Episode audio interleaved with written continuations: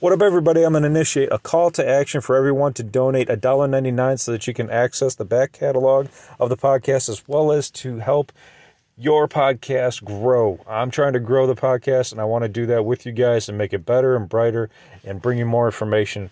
So if you want to access the back catalog and help support me as an artist, I appreciate you.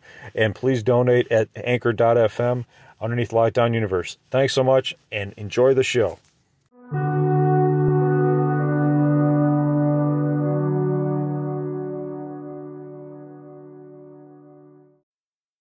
Need mealtime inspiration, it's worth shopping Kroger, where you'll find over 30,000 mouthwatering choices that excite your inner foodie. And no matter what tasty choice you make, you'll enjoy our everyday low prices, plus extra ways to save, like digital coupons worth over $600 each week. You can also save up to $1 off per gallon at the pump with fuel points. More savings and more inspiring flavors make shopping Kroger worth it every time. Kroger, fresh for everyone. Fuel restrictions apply. What up, what up, what up? Welcome back to Lockdown Universe, home of the bizarre, peculiar, and unheard of stories of UFO legend and paranormal lore. Welcome back, welcome back. Hopefully, you guys are doing well and taking care of yourselves. I am excited because I have had such a busy schedule already this year that uh, it's been tough for me to get back out, but I am excited to be back. So, how are you guys doing? You guys, you guys feeling this 2023? I'm feeling 2023. We're into the third year of the pandemic, and uh, I'm, I'm I'm finally feeling like you know, uh, the flu is taking over versus Corona. You know, and we can we can we can fight the flu. Uh, you know, so I'm feeling good. I'm feeling like Corona's finally starting to hopefully go in, into the back back background a little bit. You know, I've uh, I've, I've been very very paranoid about getting sick, and uh, I've kind of like limited myself, like going into like big crowds and stuff like that. Like I just don't want to get sick. It's a waste of life, even if you know you don't think you're gonna die from something. Like who wants to be sick? I don't. So I just I just don't go to around a bunch of huge crowds. Just not my thing. But uh, I actually went bowling this uh, this weekend, and uh, I had fun. You know, I had fun. You know, there's obviously people there, not too many, but there's there's people in the bowling alley, and uh, I had a blast. You know, it was nice to like actually be around people. Like, yeah, I probably sound like a hermit, and it's probably because I am a little bit, but uh, I had a blast. You know, I, I got to go out, do a little bowling, live a little bit. I forgot how much I love bowling. So anyway, nothing really to do with bowling. Doesn't have anything to do with aliens, but it does have to do with like the whole you know COVID conspiracy and our health and stuff like that. So and everybody's got their own opinions, and that's that's totally okay. I'm I'm cool with it. So, anyway, um, today I wanted to talk about this um, UFO researcher who, quote unquote, abruptly quits his investigating after receiving threats from shadow aliens. So this is a really interesting article. It comes from Unknown Boundaries, um, and uh, it's written by Chet Dembeck back last year. Now, this story's been covered before, but I think it's kind of like gotten fallen into the background a bit. So, so who is the researcher and and why? We'll we'll get to that in a second. But have you guys come across stories? I know I have as a researcher, uh, come across a few different stories of people being silenced. Right, the MIB showing up to your house. The you know maybe just the government in general, not even like the men in black with the black hats and black trench coats, but like maybe just the government showing up to your house this has happened to certain individuals on UFO hunters. Um, uh, Utah Dave, uh, a UFO researcher, had the government show up to his house because of something he posted on there, and they asked, they came in and they said, "Hey, you got to delete this off your website," and so he did. Um, and he's not sure if they were um, MIB or if they were just government or what, but uh, yeah, I mean these guys, these guys were pretty serious.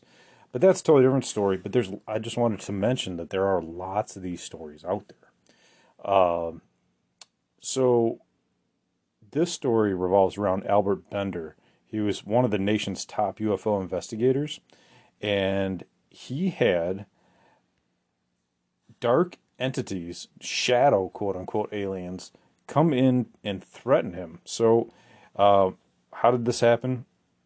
Well, he described dark entities with red eyes wearing black hats who smelled like sulfur. Now, who else smells like sulfur?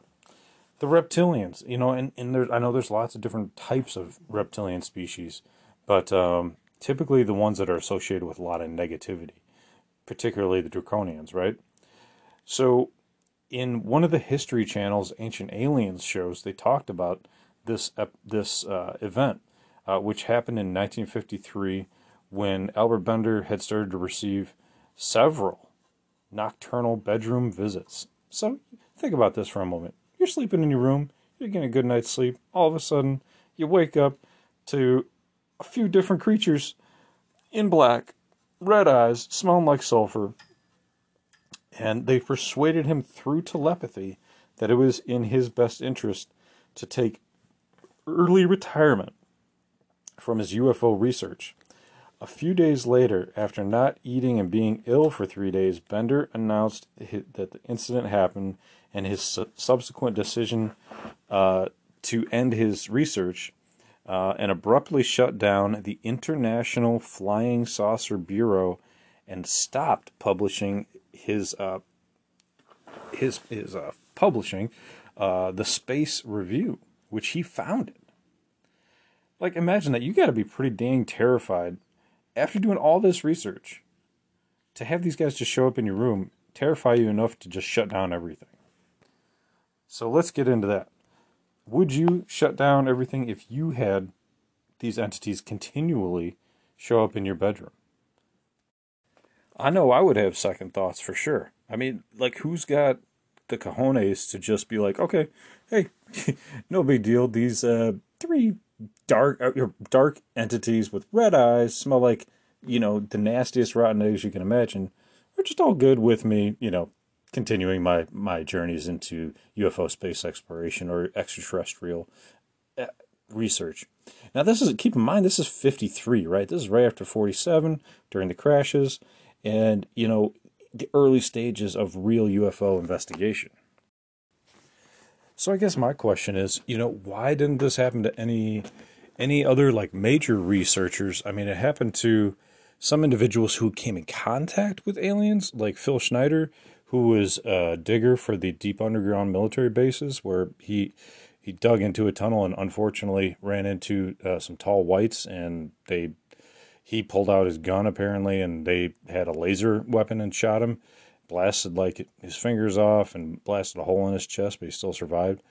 But you know, like guys like, um, you know, Bill Birnes, like the leader of the uh, UFO Hunters show. He's written tons of magazines. He has UFO magazine, you know, like one of the most amazing uh, magazines that we have at current time. Um, and he did the UFO Hunters show. He's the guy with the sweet, uh, sweet glasses on um, and he wears those because uh, because he has uh, you know he has eye issues, but um, I think they look cool as hell. Uh, he was one of my favorite guys. I even wrote to him. Um, but why didn't it happen to something like Bill Birnes, who's like so so out there, right? Why didn't it happen to uh, John Mack, you know, the Harvard psychiatrist who interviewed thousands of UFO witnesses and uh, interviewed those kids down in South Africa, you know, that had that alien encounter. You know, why? Why haven't they gone after somebody like that? Now, when you think about it, you know, the method they used on Bender was they used some sort of like aliens that had, or aliens that were either kind of ethereal or another dimension, or they were using some sort of technology to project some image of dark entities into his room, or they were something else. You know, if it was a projection, that would have been easy enough to do. You just project something into somebody's room, scare them, and you know, and then they they never come back. They never they never move forward on anything. What if they have done something like this to some of our favorite researchers, but they never make mention of it because they don't want to scare off other people who are interested in the, in in uh, this information, or would they come out and say it because it would verify their claims that they're they're on the right path, they're on the right track, and we they are on the on the path to discovering uh, a cover up um, or alien existence. This is really, really, really fascinating to me. So let's go back to uh, the story here with Albert Bender and see what they have here. So, again, a few days later, after not eating and being ill for three days, he basically throws in the towel and calls it quits, right? Waves the white flag. now, some people would say that this is the origin point for the Men in Black phenomenon. In Bender's case, he believed that these visitors came from far across the universe, as they told him they and their kind have been traveling to Earth for years. These darkly shrouded creatures also warned Bender in uncertain terms that they had in the past and were prepared to eliminate any human who threatened to expose them or interfere with their agenda. Now, that is the difference, right? These guys there's there's a couple pieces in this in this little paragraph.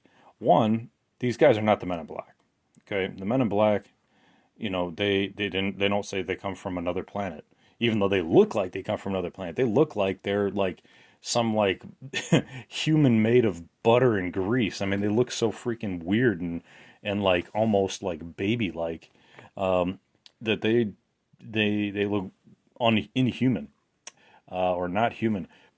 But they never say that they're from another planet. These entities stated that they had been traveling to Earth for years and that they would, in no uh, you know uncertain terms, eliminate any human who threatened to expose them or interfere with their hidden agendas. So like that's a that's a direct threat. So if you have a threat on your life, you're gonna be probably be like, no, I'm not. I'm not. I might roll out. You know, I'm not. I'm not making enough money off of this to uh, threaten my life. And uh, you know, maybe they, maybe he was worried for his family. So, what's interesting in this article is they state that oddly, many who have gone down the UFO rabbit hole have experienced similar warnings and experienced unsettling images that cannot be explained. So, have you come across any other stories that are like this? I I have. I have I've seen so many of these stories pop up. But what's interesting to me is it seems like they target certain people. Maybe Bender had some some particular information that other UFO researchers never got their hands on or their eyes on or experienced. Um, but it does seem like the government themselves, not aliens, but govern, government themselves, are willing to, you know, threaten the public or um, tell the public that you didn't see anything here, that it was, you know, a ball of gas. But that's why I'm interested in this story because it's not the government, it's not the MIB, it's not some CIA, FBI, Office of Special Investigations, Richard Doty, um, individual coming out to tell them this. This is some like ethereal entity that is more than physical. It's more than the world. It's it's it's extra. It's paranormal. You know, it's extra normal, paranormal, um, and fascinating. Um, this almost makes me want to like go back and do some research into like some ghost stories and see if there's any parallels there. See if there was any threats there. Because when you think about ghost stories too, is a lot of those ghost stories are basically entities that are telling individuals that are living in the home to get out, leave, don't be in here that's what these entities are basically t- telling him is that get out of our affairs, don't follow us anymore, don't dive in any other rabbit holes. Now, since then, thousands, maybe even millions of UFO researchers have taken to the internet, put out claims, some real, some not. And I don't hear about, you know, thousands and millions of individuals being in, invited, invited, uh, well, not invited, but um, visited by these entities. So either Bender had some information that nobody else had. He was on a trail that nobody else was on, and he had some information and some connections that were able to be to, to bring something down, basically. Or he was just the beginning UFO researcher, and they were trying to nip the UFO researchers in the bud. We won't know, but it is a fascinating story, and it makes you want to do some research into some other stories as well. That being said, I have another podcast I want to do about a very interesting uh, issue um, about a time traveler who contacted Richard Doty uh, from the Office of Special Investigations, who investigated UFO experiencers, uh, alien phenomena, and so on. Uh, and it turns out that he might have actually been a real UFO or a real time traveler this George Arthur. So we're going to get on that podcast right now. So I hope you guys enjoyed this little nugget. I know they're short, That's why I like to keep them easy to digest and keep you moving forward. Uh, again, thanks for listening in. Hopefully, you guys are taking care of yourselves physically, spiritually, emotionally, following through on your hobbies and goals and dreams. And as always, continue to question the universe around you. Till next time, guys, take care and Lockdown Universe out.